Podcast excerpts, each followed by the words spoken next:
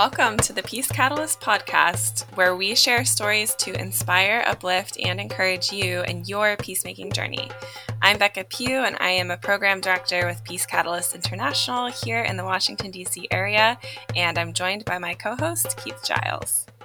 Yes, uh, and I am Keith Giles, and my wife Wendy and I are working with Peace Catalyst here in El Paso, Texas to uh, help bring Muslims and Christians together we are starting a new series, but we'll get, talk about that in just a second. But we want to, um, we, well, we've started something new, I guess, in the last couple of episodes where we've been doing something called the Peace Quote of the Week.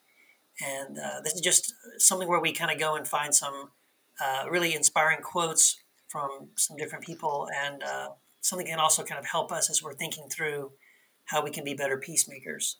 So, what is our peace quote of the week for for this episode, Becca? Yeah, so I found this really cool quote um, from Nelson Mandela.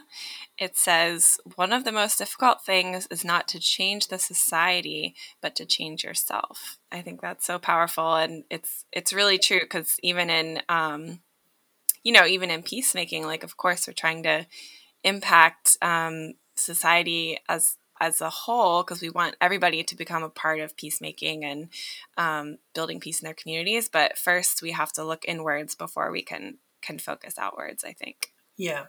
And that is such a great quote. Yeah i can remember several years ago when i was really just kind of getting started in this whole following jesus into into loving our enemies and nonviolence and, and that kind of thing.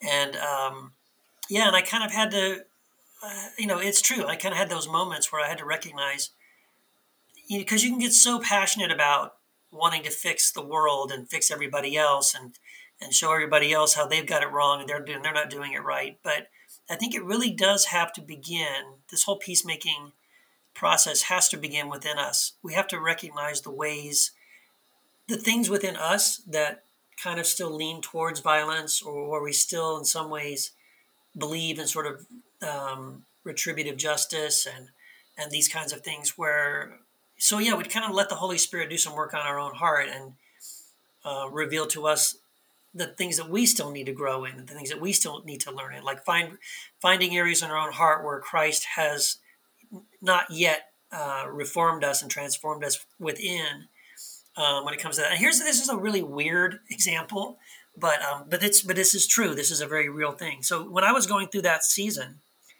where I was feeling like the Holy Spirit was saying, "Look, hold on, before you go and change the world." Uh, I was doing this pacifist fight club thing with some friends of mine, and we were having a lot of fun. But then it got really serious. Like the Holy Spirit was saying, "Keith, you know, look at your own heart." So here's what I, what was happening. Um, and I'm not trying to. I don't say this to condemn anybody else. I'm just saying this is what I went through. Okay, so please hear me. Not, this is not a condemnation. If, if uh, for anybody who finds himself in this place. But I was recognizing that for me, um, I was still being entertained, let's put it that way, by violence, right? So um, sometimes I would play these video games uh, on the Xbox that were basically the whole point of the game was to get a bunch of weapons and, and kill as many people as possible, right? And um, so here I am trying to fight for peace and trying trying to advocate for nonviolence and trying to convince people that following Jesus in the way of nonviolence was was the way to go. And yet, I would go in my downtime and um, be entertained by, or you know, uh, allow myself to sort of fall into this like, hey, this is a lot of fun. I'm I'm killing again. I know it's not real; it's video games. But yet, I, for me, again, I'm not saying this about anybody else, but for me, it was sort of like I felt convicted by that. Like, is peace really something in my heart that I really believe in? And if so, should is there a sort of a compromise I'm doing here where I'm allowing myself to enjoy because that's what I'm doing. I'm enjoying committing even if it's virtual violence and destruction mm-hmm. and death. Uh, I'm still participating at least in some way with this idea that violence is okay in certain contexts. And so for me, I, yeah, I just got to the place where I was like, you know what, I can't do this anymore. I, I don't think if I'm going to be consistent in these things, I want to be, I want it to be something that goes through my whole heart, my whole life, um, that I don't sort of hold this little compartmentalized part of myself over here that allows me to sort of advocate against violence in all these other ways, but in a personal way, kind of go, yeah, but you know, this part is still okay. And so, mm-hmm. uh, that that for me is how that kind of a quote, something that kind of an idea of like, I still need to work on the change in my own heart, right? How mm-hmm. convinced am I, basically, that peace really is the the best way? Wow, that's convicting. Yeah, I think that's such a great point. And our, our, our culture does totally glorify violence in so many different ways, and it's easy to kind of forget that and just be consuming it without even realizing. And um, I hope we can talk more someday about the Pacifist Fight Club because I'm super intrigued by that. yeah. Well, you know, it's also funny, and I, I don't want to, to, spend too much time on this quote, but um, the, the, other thing that I, I thought was interesting, we, I used to have some neighbors um, when I lived in California, and uh, he was he's British and he's Catholic. She's Indian and she was Hindu, and uh, the married couple that lived next door to us. And so we would have them over for dinner and talk with them and stuff. And they were the ones because they're not Americans, right? They're he's British, she's Indian, and they're the ones who brought it up. They they started saying to us that they were noticing when they, especially when they first came to America, how violent um, our language, the the way people talk in America, right? So, for example, when you talk about you go into a building and you go to the elevator, what do you do? You punch the button for the elevator. You don't press it; you wow. punch it. Oh my and, gosh! You know, like let's say you go for a job interview, you don't say, "I think I did really well." You say, "I killed it." You killed it, yeah. And I was right. like, and then they so they, they I had say that all the time. yes, they had all kinds of examples, and I was like, "Oh my gosh! See, it's so so unconscious that everything we say is said in a way that's violent, right? There's there's mm-hmm. violence inherent in our language of wow. just everyday ordinary conversations and speech. Mm-hmm. And it's it's that's another way. It's sort of like the subconscious sort of idea of like violence just permeates our culture, it permeates our way of thinking. Um, and that was just yeah. that was a big eye opening thing for me. Like, oh, I wonder what other ways I'm doing this and I don't realize. Now I'm more conscious of it. I, I start noticing it more often in my own speech or even in other people when they talk. Like, right. Why do we have to say it in a way that's implying, you know, death and violence and bloodshed and, and dominating the other person? Like, but we kind of do. Right. So. Oh, I'm so convicted by that. I'm pretty sure I said that to a friend last week about a job interview. Like, you, I'm sure you crushed it. You killed it. Like, I killed it. Yes. Yeah. that is something I've never stopped to think about. So that's, yeah, wow. That is really convicting.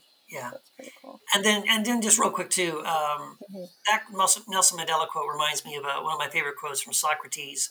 Uh, he says something. I think it's similar. Where he says, that the secret of change is to focus all, all of your energy not on fighting the old, but on building the new.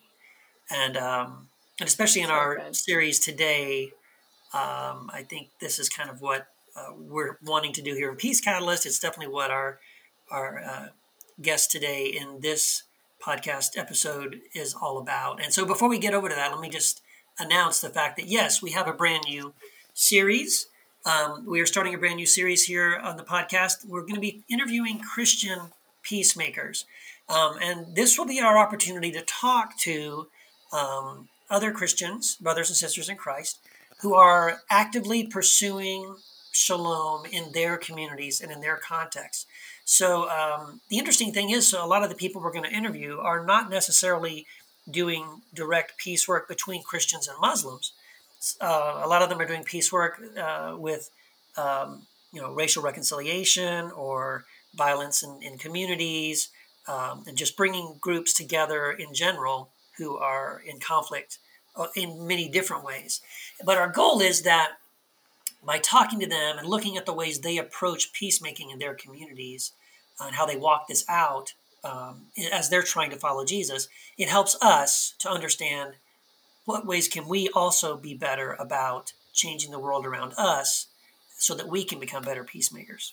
Absolutely. And I, I think it's incredible that, you know, all the guests that we have are getting to talk to. And, um, you know, we just feel so honored to have to have this conversation today with Cleo Scott Brown, um, who's an award winning author, speaker, and she's also a race relations strategist um, who runs an organization in Charleston, South Carolina called History Matters Institute.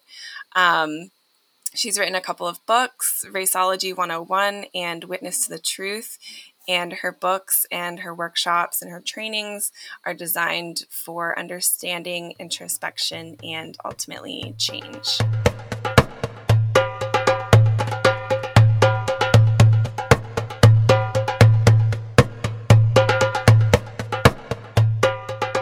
Cleo, thank you so much for joining us on the Peace Catalyst podcast.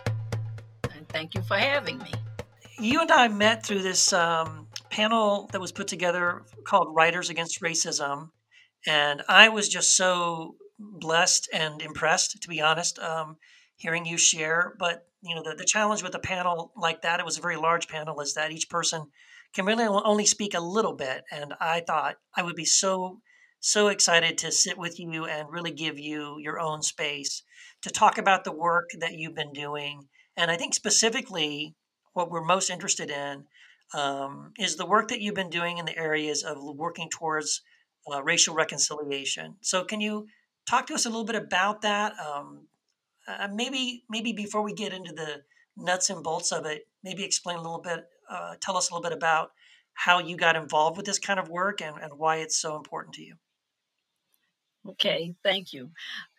Well, I never had intended to be involved in this work. It was something that happened quite by accident. I grew up in the home of a civil rights leader and being in the car with my father when he was shot for trying to get the right to vote at the age of seven. And then from seven till about 11, we were living pretty much under constant siege and terrorism, uh, racial terrorism, when we finally moved through that period, I would have said the last thing that I wanted to be involved with was talking about dealing with or in any way involvement with issues of race. Hmm. But um, further into my life in in and in I was a corporate manager, a risk manager. Uh, I ended up writing my father's story, and that's what pulled me back into this work. So it was it was totally by accident, mm-hmm. and so I, I, wrote his story, and it's a witness to the truth, and that put me in front of audiences talking about race and racial conflict.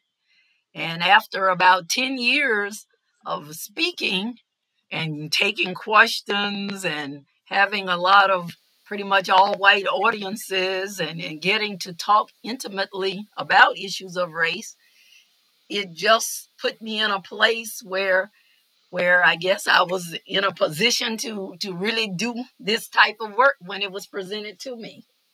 That that led to the the second book which was raceology 101 and basically what i did with that book was all these things i had heard over that 10 year period the things that confuse people that got in the way of great discussions uh, each essay covers a different aspect of, of something that i saw as a roadblock to to uh, to basic discussions. That's why it's called fundamentals or understanding and change.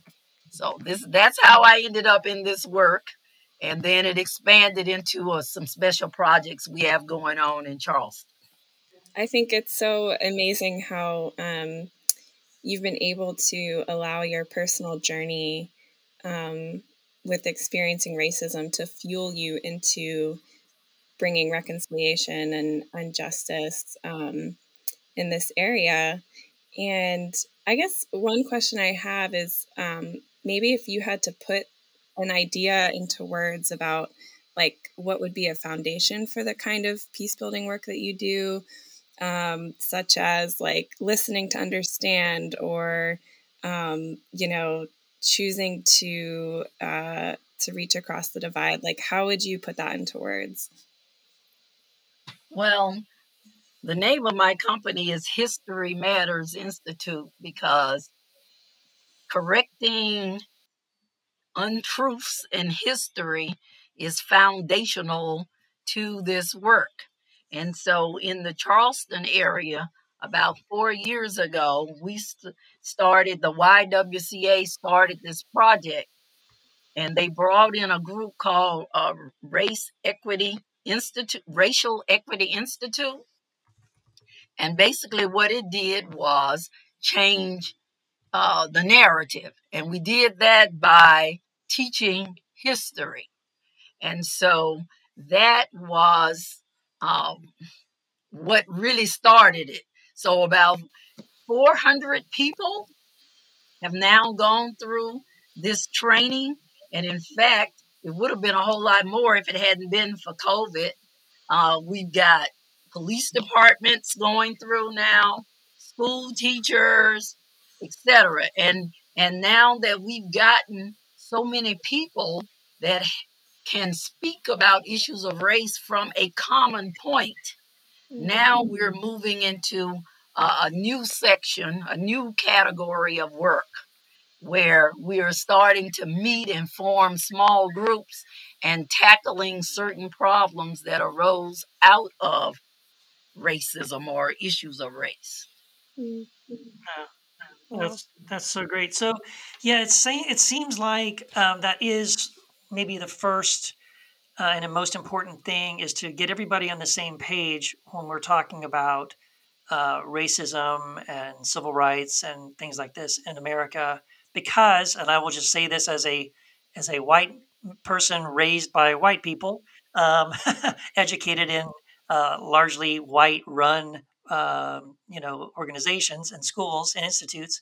Um, you know, you run into a lot of Uh, really just miseducation, people wanting to deny just the most basic things like, oh, you know, the Civil yes. War wasn't about slavery, it was about states' rights. And you're like, well, yeah, but states' rights to do what?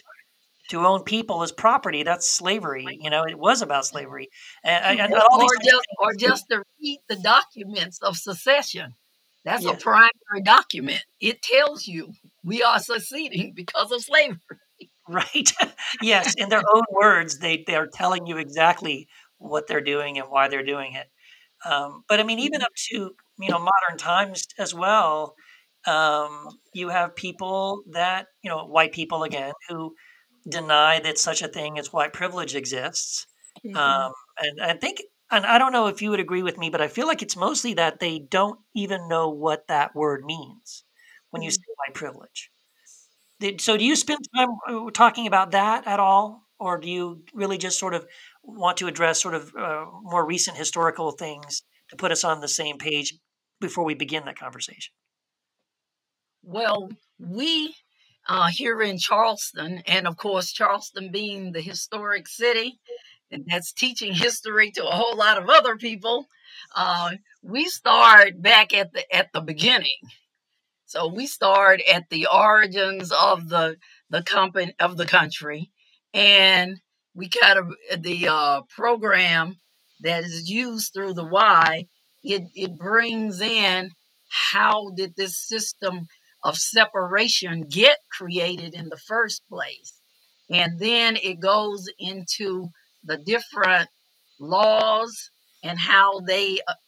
It might have been a simple law like Social Security or the um, the you know aid for um, of soldiers and it but it applied different in a segregated environment.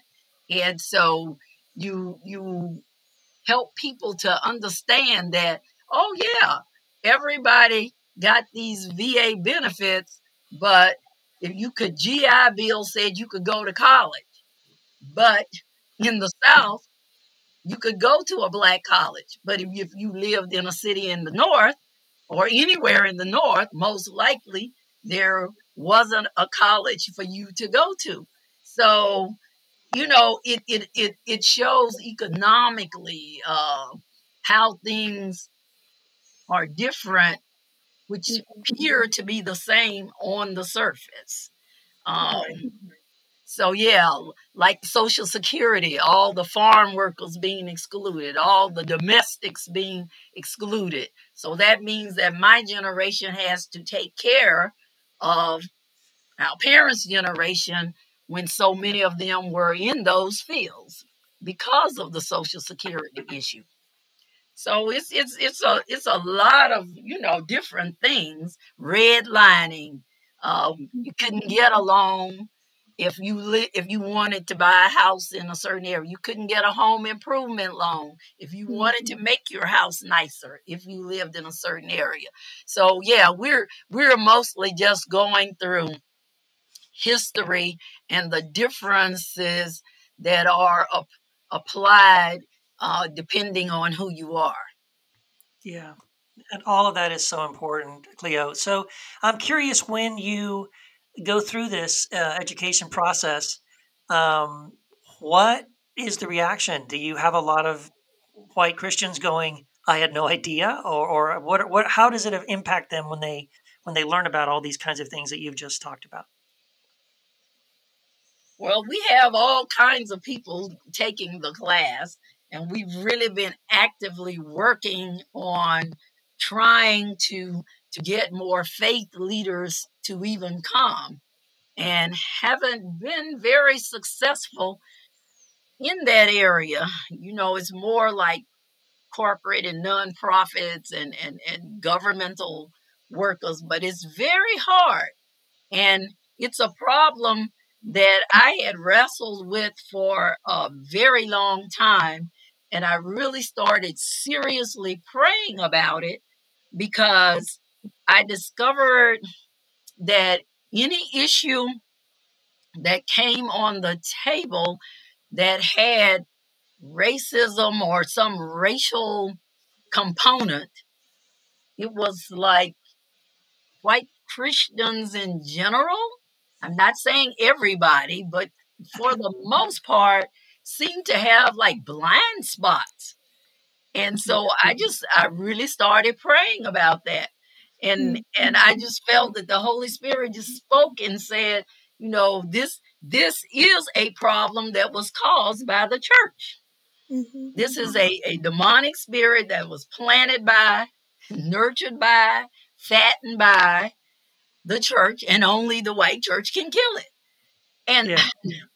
So it's it's it's it's so hard because I've spent the last year and a half on researching race and religion and and and how it's interwoven. And you history clearly shows that they were the church was the lead on on teaching people that slavery and the cruelties of slavery and treating people as property was okay. Right. That was that was the church's doing. Yeah, yeah, exactly. And and this is, um, first of all, hearing you say all this, uh, I, I I I know what you're saying is exactly the truth. It breaks my heart to hear it, um, but I know you're right. Uh, and and this is one of the uh, the probably the most painful and difficult things for white Christians to really come to terms with is, as you said, so many of these things were supported by, promoted by uh, the white Christian church. And as you said, really, since they're the ones who have kind of breathed life into this this way of thinking, they're really the the a critical component to helping to tear it down. Mm-hmm. Yeah, that's. But your other part of your question was how did people react who actually came to the class? Yes. The, the reaction has been great because the first class was brought as a one time event. And people were immediately calling, like, do I get in that class? I heard about that class. I want to hear about I want to go to that. And so it is it is a I've gone through a lot of diversity training, et cetera, et cetera. But to me, this was the most effective class that I've ever seen. And and people are oh my, it, it's like I mean I've seen black men break down and cry.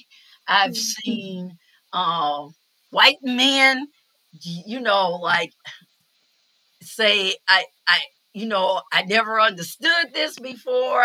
I've mm-hmm. seen white women cry. I've seen I mean it's like they step you through this, and then it's like this these lights go on, and so you know you work in groups and you work separately, but in the end, you just have this better appreciation and understanding for how we got here because it's Mm. like all these iterations that America has gone through. Because you know, the racial divide is up and down in America between blacks and whites. So, gain political power, there's always a backlash. Hmm. Then black people lose political power, and then once we're just being killed all in the streets too much, then usually it'll swing back the other way. We'll start back to gaining power, and then it'll come back again. This is like the third third iteration of that. And so right now we're at the real bad bad point where all this is being done through the primarily through the church people to basically disenfranchise African Americans. So so we're really going into the really bad part of that cycle.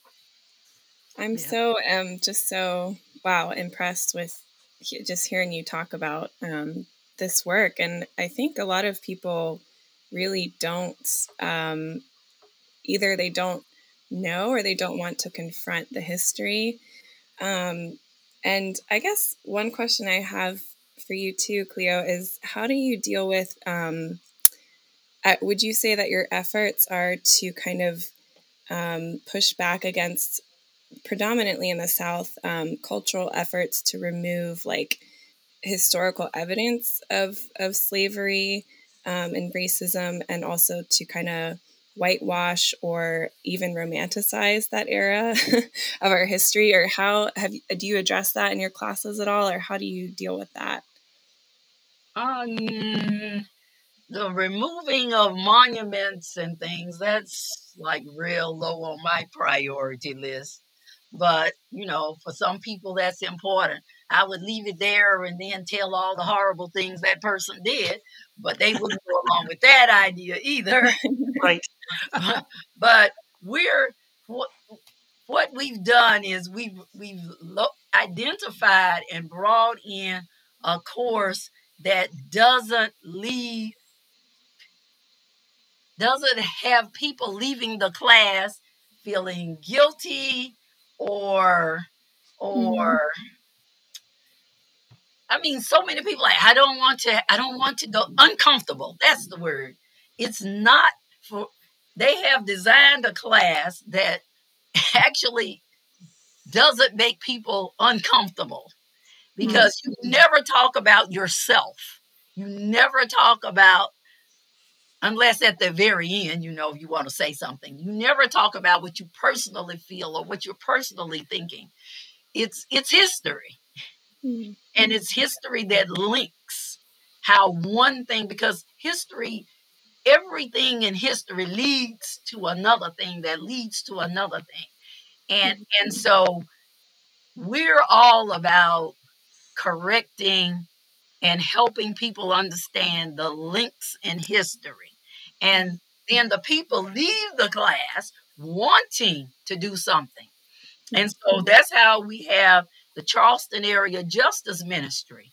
And I don't remember how many different faith groups, like 26 or something. But these are actually churches coming together.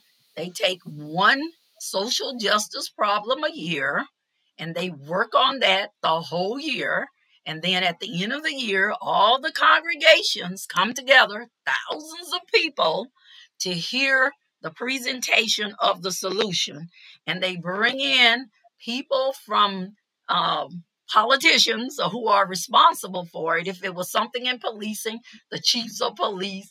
And then it's kind of like, what say ye? You know, they're on the stage. They get they've getting they've gotten the package ahead of time, and they come and tell all these this large group of people, this is what we can do about it. We've already given you the the best solution that we've investigated and think is the best solution. And so this is actually faith groups, and it's made up of Muslims, Catholics, um, a few non-denominational, some some United Methodists, some Black Baptists, no White Baptists, um, and so oh, some some synagogues, and they've we've they are all part of this group, this Charleston Area Justice Ministry. Oh, that's exciting. Awesome. That's beautiful. It is sad though to hear. See, I um, I grew up in Southern Baptist uh, churches, and I was licensed and ordained Southern Baptist. And although I'm sadly not shocked that you don't have any white Baptists in your area participating, I have to uh, I have to say I'm really disappointed that you can't find even one that's willing to do that. But um, you know, I guess this is part of the the slow, you know, shift or the sh- slow movement towards progress and uh, towards justice. And hopefully, you know, uh, the more people are involved, that we we will start to see that you know moving that needle a little bit. But so I'm curious though now, and I don't know if this is too broad a question or if, but I'm just curious what what you would say. You know, what can white Christians do who who are sympathetic, who do hear what you're talking about, who who listen to this and say, you know, this is a problem, and I do want to do something about it, and I do want to be a part of the solution. What do, do you have any ideas? What are the things that what are the best things let's say white Christians could do if they wanted to be a part of the solution? One is actually learn your history, and two is uh, maybe get in small groups, identify other people who feel as you feel and think as you think, and have small group group meetings. You can, you know, get together and and this like around here they've been reading books together and then discussing things together we have uh, Living Your Truth series, where there's a black person and a white person who are in similar backgrounds, like a black politician and a white politician, a white pastor, a black pastor, and they talk about their lives and and and discover ways that they are similar and ways that they are very, very different. And people get to ask questions. And so, what we're doing around here, and I know it's like a, a slow thing, but you're developing relationships. And when these cross cultural, cross racial groups meet and and do things together, it changes how they see each other and it changes how much time they will invest in in helping to move the narrative forward. So right now we're doing a lot of work with changing the narrative because like Abraham Lincoln said, you know, public sentiment is everything.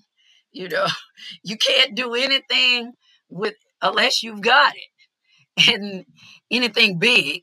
And so we're trying to change public sentiment and we're, we're doing it in, in groups. And mm-hmm. so that's what what I'm suggesting that you find like-minded people, but white people in Charleston are speaking to other white people about the issues. So as more and more white people go through the training and, and are involved in these intimate discussions, then they're going out into their circles and oftentimes they are much more able to get the point across or explain it in a way uh, that's meaningful by they they are the ones that are presenting to their friends who might think different. Yeah, well, because uh, is it um, as you were saying that I'm I'm wondering is it because that a, a white person will pay attention to something if a white person says it versus if a black person says the exact same thing? No, it's because the white person is a white person they respect. Right. That's a white person that they already have a relationship with. Yeah. And so when this white person checks them on something racist that they've said or very biased that they've said, then it it it has more of an impact. Yeah. And so so now that we've really, really moved far apart, I'm talking about the churches now because of the last election and this willingness to to go along with this scheme to not count the votes of people of color it's really made the the the the, the, the gap mm-hmm. wider. And so so we've got to really do some serious work now. Yeah. You know this reminds me of that quote that says i think i can't remember who said this it might have been martin luther king jr but um, those who love peace must learn to organize as well as those who love war and oh. it, have you heard that before no it's but that's a good one. it it really reminds me of, of what you're talking about. Um, and I'm wondering, Cleo, as a Christian, how does your faith um, inform this work that you do? If if I didn't have a strong faith in God, and I think I would be beyond discouraged in these last five months have been mm-hmm. such a dis- the most discouraging time in in in my older adult life just the things that have been said and done. And and so i have to we we we pray a lot. We we have our wednesday night calls and and we pray we pray a lot because this country is is becoming more and more racially divided and the hate groups are becoming stronger and stronger and more politically savvy and and and and in control it mm-hmm. is it is indeed a frightening time if I didn't have God to to to turn to and to go as my go-to. And if my father could look at somebody pulling a gun on him and he could tell them, shoot if you want to, because you can't kill me unless God gives permission. That's the kind of home that I was raised in. So I have to remember to keep going back to my roots mm-hmm. and, and and and keeping my faith strong and and mm-hmm. not letting what I see what I hear change my my mood or my drive to make a difference, a real difference in this world before I die because I think I was put on here on the earth for this reason. Yeah. Yeah. Yeah, that's that's beautiful. Um, yeah, and sometimes, yeah, our faith can be our can be what motivates us, but or, and it can also be what gives us, you know, energy and and strength, uh, just to go on on a daily basis to keep doing this kind of work because sometimes it can get discouraging. If you if you look at the bigger picture you you do feel that it's either moving very very slowly or maybe even not at all. So it uh, it takes faith sometimes to say no i i know that what i'm doing is what i should be doing uh, and i'm mm-hmm. believing in faith that if i keep doing this work and i'm not alone in doing this work uh, that we're going to get there it's going to it's going to we're eventually it's going to happen um, you know, I, I know we, we said we were going to talk for about half an hour, but I, I wanted to ask you, and we may have already covered it. So if we did, just you can just say that. But um, early on, you mentioned something about how you uh, one of the things that you're working to do is to uh, identify these basic roadblocks to change. Um, can you just briefly outline what what you see are, are the roadblocks to change? Well, it well, like I'll give you I give you an example like can we leave the past in the past? Mm-hmm. That's something I hear a lot. Every time you want to really get into some serious discussion, they're talking about leaving the past in the past. So that's that's uh, the issue of avoidance. It's uncomfortable, so I want to avoid it. So that's one roadblock is is people getting people to be willing to listen in the first place. Mm-hmm. And then there is one called The Last Jim Crow Generation is in Charge. And that talks about the how we those of us in our 60s, we're the last Jim Crow generation and we're in charge and we never addressed anything, anything about our childhood that formed out who we are. And we mm-hmm. were separated in that way in such a horrible, horrible childhood. And nobody talked about it. We're just pretending like it didn't happen. So I talk about that. Um, I talk about the media, who, which has a very, very large role in the whole mess. Um, you know, this uh, thinking about what you just thought, this how we aren't aware of our biases and how we're constantly processing and making judgments about people immediately when we see them. And so it's talking about how you can start to think more consciously. Uh, it talks about the church, the paradox of the cross and the lynching tree, the division between black and white Christians. Uh, so Bamboozle that talks about poor whites and the marking of poverty with a black face when the majority of the people who are poor are white and and how marketing with a black face has put them in the position that makes them want to march and because really bad things are happening to them because nobody is doing things to help the poor anymore because they put the black face on it so that talks about racial marking and how it affects the solution of problems. So things like that, you know, that's that's like I say, each essay deals with a different thing. I like your point about um, just like acknowledging the history and, and being honest about it because like even right now I'm going through the process, my fiance and I, of finding a venue for our wedding. Um, later this year in Virginia. And it's crazy, like, how many places you know have the history of slavery there but they don't um, they don't openly acknowledge it and they try to cover it up or make it seem like you know it's not that big of a deal um, and there are some venues that do talk about it and they say hey we know we acknowledge this is the dark history that we have in this land and here's how we're trying to address like current issues around um, racism. So I think there's there's something really powerful about that concept of it's just being able to expose and acknowledge the truth about um, our history.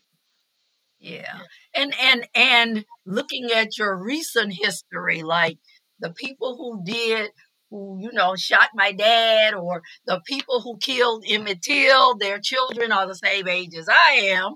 Um, you mm-hmm. know, you, you, you, you, people don't really think about history as the people who bombed and blew up and killed the four little girls in Sunday school in Birmingham. You know, their children are still around. They're managers, they're mm-hmm. supervisors, they're if if we don't really talk about mm-hmm. what the previous generation did, what what the generation of of of McConnell and and Sessions and those that generation, the horrible things that happened in that generation racially, then it's harder for people in their 40s and and 30s to understand the conflict between us. Mm-hmm. Exactly. Or yeah. even how we feel. Yeah. Because they keep saying, well, slavery was a long time ago. Uh, can we talk about what happened in my lifetime? Right. With the people who are still alive, who right. still did these things, who never went to jail, because the people who do the manipulation of the poor and the middle class hardly ever go to jail or are held responsible for the lynchings and the, you know, insurrection, whatever, whatever. They're yes. hardly ever held responsible. Yeah. And so, so yeah, we we we need to talk about more recent times. Read that history. Right. Study that. Yeah, absolutely. And it is something where um, it is, uh, whereas, yes, as, as important as it is to to talk about the history, and we do need to uh, understand the what happened in the past. Uh, as you're saying, as you're pointing out, um, these are things. There are things that are still going on. There are things that that have happened in our lifetime, and mm-hmm. it's not something that's merely in the past. Oh, that was a long time ago. That was you know that was years ago yes, there are things that happened a long time ago. We do need to study those and understand those, but we also need to recognize these things are still happening. They are still going on. We have not solved this problem of racism in America. And I, I agree with you, Cleo. I really do believe that the the secret to really cracking the code, I think the, the only way it's ever really going to make an impact is when white Christians and black Christians come together and, and actually seriously and honestly begin to work on this together. And I think it's something um, I, am excited about the work you're doing. Uh, I, I want to just do all I can to help what you're doing, promote what you're doing. I want to see more of the kinds of things you're doing there uh, in Goose Creek, South Carolina, or Charleston, South mm-hmm. Carolina. Uh, I want to see more of that happening uh, around the country. And so, yeah, just, first of all, I just want to say just thank you so much for the work that you're doing. And um, yeah. Thank you for having me. Yes. And uh, one other thing I wanted to throw in on the raceology, there is a discussion guide that goes with it so that when mm-hmm. groups get together, they can easily discuss the topic. That's great. That's awesome. Yeah, that also, sounds great. I just wanted to add, I didn't mean that we should only focus on slavery. I guess what oh, I was getting I, at I know. Is, is like the systemic effort to erase that history or romanticize it, which then yeah tells us that racism isn't a problem today is yeah. what i meant so yeah well, actually my my grand i mean the person who raised my father was born in the 1840s so so oh wow what my dad was taught about how to be a father wow. came from somebody who was born in slavery times oh, yeah wow. Uh, Cleo, um, if people want to find out more about you or your books or the work that you're doing there in South Carolina, um, how can they keep up with you? Do you have a blog or a website, or you know, how can they find your books and things like that? Well, you can find information at www.cleo, C-L-E-O, Scott, S-C-O-T-T, Brown, like the color brown, dot com. And on there you can find uh, information about my two books, Witness to the Truth and Raceology 101. And you can also, I've discontinued my blog, but the, the older versions are out there and the information is just as relevant. So if you'd like to read it, read some of my writings. Oh, that's great. Thank you so much, Cleo. Thank you for having me.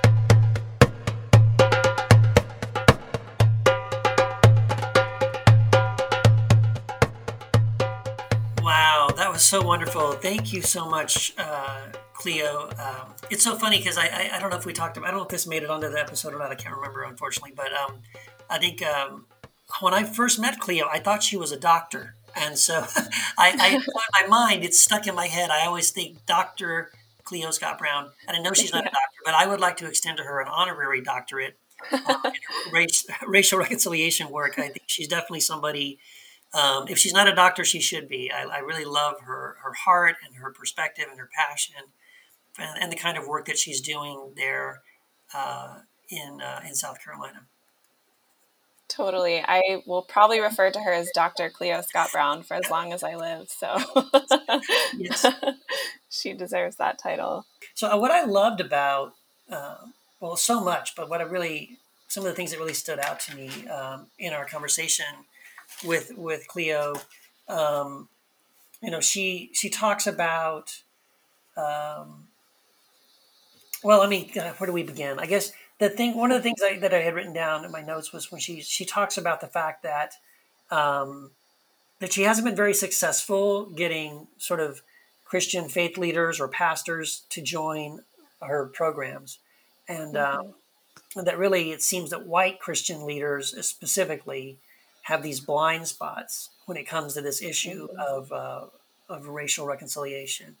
But at the same time, you know, that it's the white church. It's the, it, it is white Christians who really need to be the ones who um, who decide that they're willing to listen and to move in this direction and to participate because it will it will absolutely if we're ever going to make any progress in this area it's only going to be because the white christians um, you know participate in this process because we cannot expect black christians or black people to mm-hmm. solve the problem that essentially was created by the white church. Um, yeah. Right. And i you know i hear that reflected so often in my different communities or circles here in DC that it's not a black person's job to educate us about what's going on or you know what's happened in the past that we should be taking that upon ourselves. Yeah. and i do i do think that's really important and that's why i love the work that cleo scott brown does where it does focus on hey here's some of the uncomfortable as she worded it history that we need to look at and understand before we can move forward into um, you know justice and, and reconciliation. Yeah yeah and then she makes the point about how you know it was the white church that taught us that slavery was okay um, right. that, that right. cherry picked bible verses uh, in the old and the new testament to say well the bible doesn't really condemn this and actually you know god God says this is okay, and um, and and and that's such a horrible. it's such a sad um, part of, of American history mm-hmm. that is true. That is the case mm-hmm. um, because uh, because the the church, you know, around the time of the Civil War, was either confused about or willingly blind about um, this issue of slavery. Uh, this is kind of what led us to into a civil war because I think if the if the church had not been divided over this question, uh, and specifically over the question of whether or not it was something that Christians should be a part of or not, um, we might not have been able to avoid, you know, some of that right. bloodshed. Um, and even though we've had a civil war, right, and even though we've had the civil rights movement, and even though we feel like in some ways we've made progress in some ways, in many, many, many ways we still have not made progress. And I say, I think even in the, especially in the church, um, you know, you can yeah. say on one level, at the societal level, the cultural level, um, you know, maybe some laws have been passed, some things have been done. But really, within the church, we still have a segregated church. We have a white church mm-hmm. and a mm-hmm. black church. Mm-hmm. Um, we have, we do have, as as Cleo has said, you know, we have white churches that pretty much feel like this racial problem isn't their problem. Uh, it's not something that we need to be thinking about or be concerned about. Mm-hmm. Um, and but that isn't the case like we really do need to own it we really do need to uh, admit that we are the ones who have contributed to this problem and then decide we want to be a part of the solution. Right. Yeah absolutely and i you know i wonder like if if the white church the white christian community were to acknowledge all of these things and decide we're going to be a part of building something new what would that look like? You know if if the church were to come alongside the black community and say yes like yes we stand with you we agree with you and we recognize the harms that we've done in the past how that could actually create something new um, for the church and for our country you know yeah um, yeah if that were to happen, what would that look like? And what kind of change? I don't know. I'm just a I'm a visionary, so I'm always like, how could this happen? And yeah. you know, what could that change look like? Um, yeah. So I think like you know what Cleo's doing in South Carolina is is huge because it's it's yeah. bringing people together across racial divides and yeah, um, absolutely. And yeah. when you think about when you talk about like what would it look like, I mean, that's mm-hmm. a wonderful question, Becca. I think that I mean that would just be a wonderful exercise if if, if nothing else if, if white Christians would get together and spend energy and time thinking that way like what could it look like what should it look like right mm-hmm. so for example when there's something in the news um, like Ahmaud Arbery or George Floyd or Breonna Taylor, you know, that the Christian church would instantly and immediately recognize these are our brothers and sisters in Christ. These are human beings that are loved by God. What is done to them is an injustice. This is wrong. We're gonna we're gonna instantly, without a mm-hmm. second thought, we're gonna stand up. We're gonna stand beside them and with them. We're gonna speak out against it. We're gonna use our white privilege. We're gonna use our voice uh, and our status in the community to, you know, advocate and to speak out because again, this is one of these areas where the church, I think, has, especially the white church, has failed um, to do that. Right? We we don't. In other words, we don't automatically um, see how in the ways in which Black people in America are suffering. We don't mm-hmm. automatically identify with their suffering. We don't automatically say, um, these are our brothers and sisters in Christ. You know, these are these are people um, mm-hmm. that are worthy of, of, of the, the, same rights and, and, respect that the rest of us deserve. Mm-hmm. Um, yeah, that, that, for me is like the first thing that came to my mind when you asked that question. What could it look like? I I think yeah. that would be a bare minimum that uh, the church would would be unified together to speak out against these injustices and be very vocal in the same way that the church is so you know um, vocal uh, about many other issues, right? Where we band together and we put our, we all sign the petition and we all go out and maybe we even march and we have a sign and we know we're so willing to, to get out and advocate for other things that we perceive as injustices in the world, but not as much. We're, we're, we don't have an equal level mm-hmm. of outrage, of uh, a sense of injustice, of speaking out, of kind of putting skin in the game. Um, mm-hmm in, on this issue of, of um, either racial reconciliation or just speaking along, you know, standing alongside our black brothers and sisters when they their communities are, are suffering or being oppressed. Right, because I feel like mostly the reaction or the responses that I see from predominantly white churches are, you know, um, well, we have to focus on the gospel. We're not going to focus on anything else, right? right? Or you know we don't have all the details we don't have all the information and we're not going to pick sides or be politically divisive or be political. And i'm like you are being political by by not speaking up. And um, clearly i mean this is the gospel right? Like these are humans created in god's image. Like jesus died for them. Jesus loves them. Like this is something that is inherent to the gospel when you have a whole group of people being systemically oppressed and killed mercilessly. So yeah, yeah, and yeah. so I, I love so I, I, totally agree with you, and I definitely have heard uh, when it comes to racial reconciliation or it comes to issues of injustice in the Black community, um, or you know uh, when we talk about prejudice or we talk about um, those kinds of issues. With I do hear white Christians coming back with that statement. Well, the solution to this problem isn't political. The solution to this problem isn't changing the laws or, or re- reforming the police and the way they're trained or the way they react in black communities. No, no, no. The only solution is the gospel. And on one level, I mean, when I first hear that automatically, my, my what I feel is, what a cop out. but then I right. think, okay, you know what? Okay, you're right. It is the gospel. So let's think about that. In what ways would the gospel change that th- this reality? Are we admitting that we have a problem? Yes. Are we admitting that black people suffer um, in ways that white people don't? Yes. Um, so we're gonna we're gonna first admit that there is a problem because you're saying not only way to solve that problem is through the gospel. So first, let's just uh, define the problem that this is happening. Right.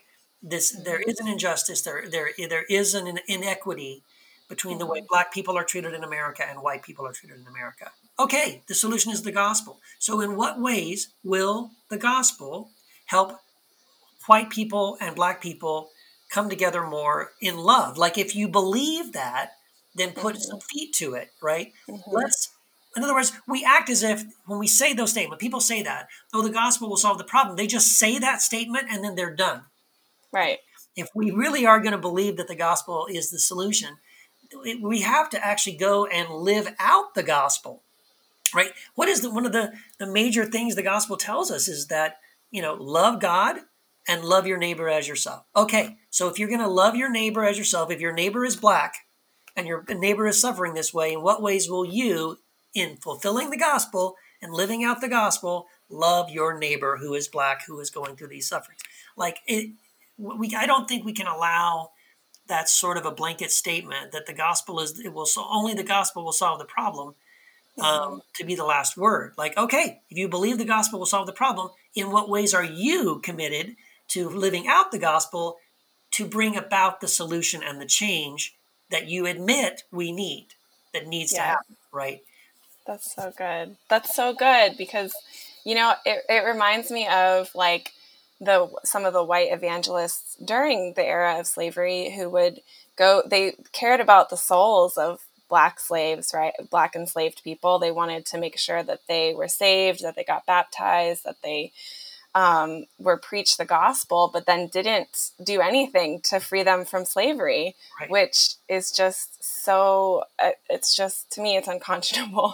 but I think, I wonder how much are we kind of carrying a similar mindset if we're saying, oh, you know, we just, you know, just focus on the gospel and we don't need, like you're saying, we don't need to change any laws or policies that would yeah. give the black community greater equity um, or you know work against structural oppression or even during the civil rights era like the white moderates who just were like well you know we're we're just that's too controversial or we don't want to get involved in that and mm-hmm. today we applaud the civil rights movement and we lift it up as something really good and positive yeah but i just wonder like how many back then would have also said you know we black people are are they're fighting for something very basic, which is equal voting rights, you know, right. and just equal rights in general that today we applaud and we celebrate. But looking back, most white Christians weren't. I mean, eventually, like in Selma, there were clergy members and people who went to to march with them, but that took a lot for them. It took them seeing these black activists being killed on on on television um, yeah. to do that. So, um, yeah, I think we can't we can't forsake justice, which is inherent to the gospel, which is inherent to shalom, um, for our brothers and sisters. Yeah, loving our neighbor as ourselves is such a key part of the of that solution. And as you were saying, you know, the uh, one of the major reasons why what happened in Selma was effective and the work of Dr. Martin Luther King Jr. was effective was because white pastors, mm-hmm. white Christians, um, white people joined in those marches, added their voices. And again, it's like we were saying uh, at the beginning of this podcast, and what Cleo was saying is that, you know, it was the white church that taught us that, that these things were okay.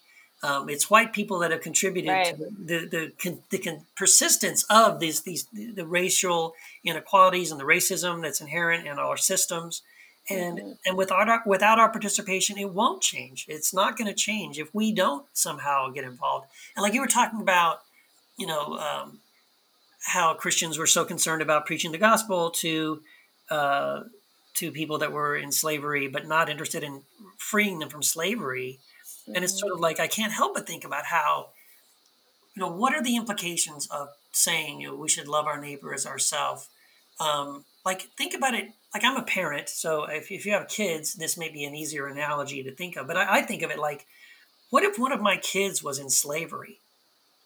Wouldn't I do everything in my power to get them out of slavery? Would I just be concerned about if they prayed the prayer and they're going to go to heaven when they die? But you know, they're going to live the rest of their life in slavery and they're going to be treated in this horrible way, like an animal or property mm-hmm. or something. But you know, mm-hmm. at least they're going to go to heaven.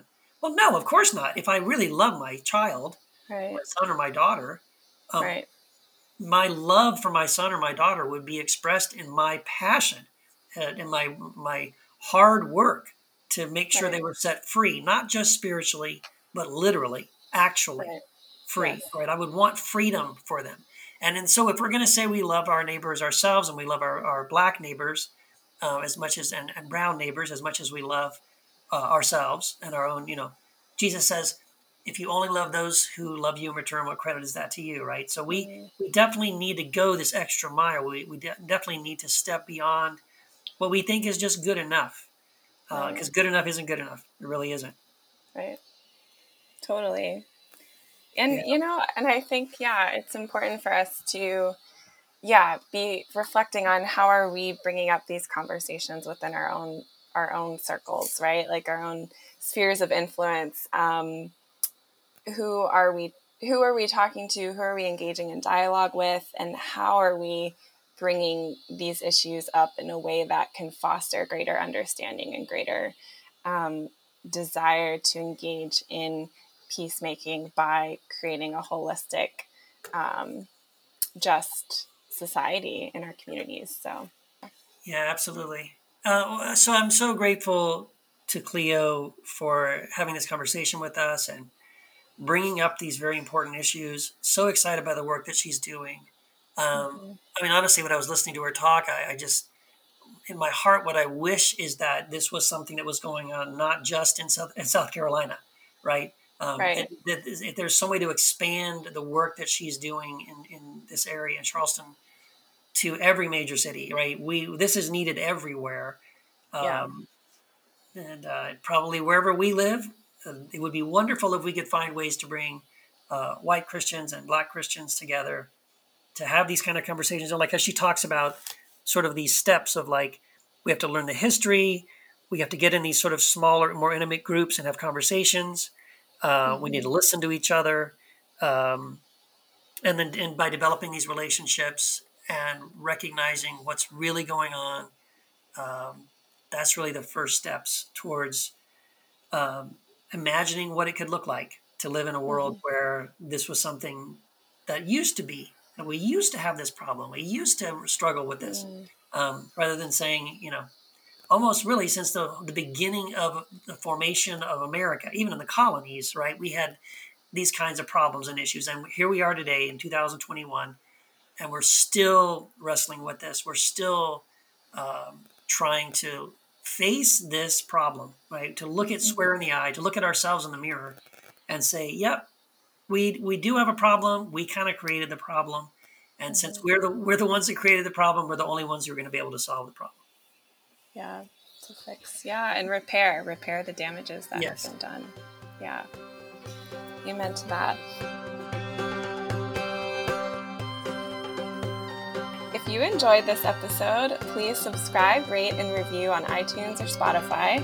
And for more info about Peace Catalyst and to help support our peace building work, please visit our website at peacecatalyst.org.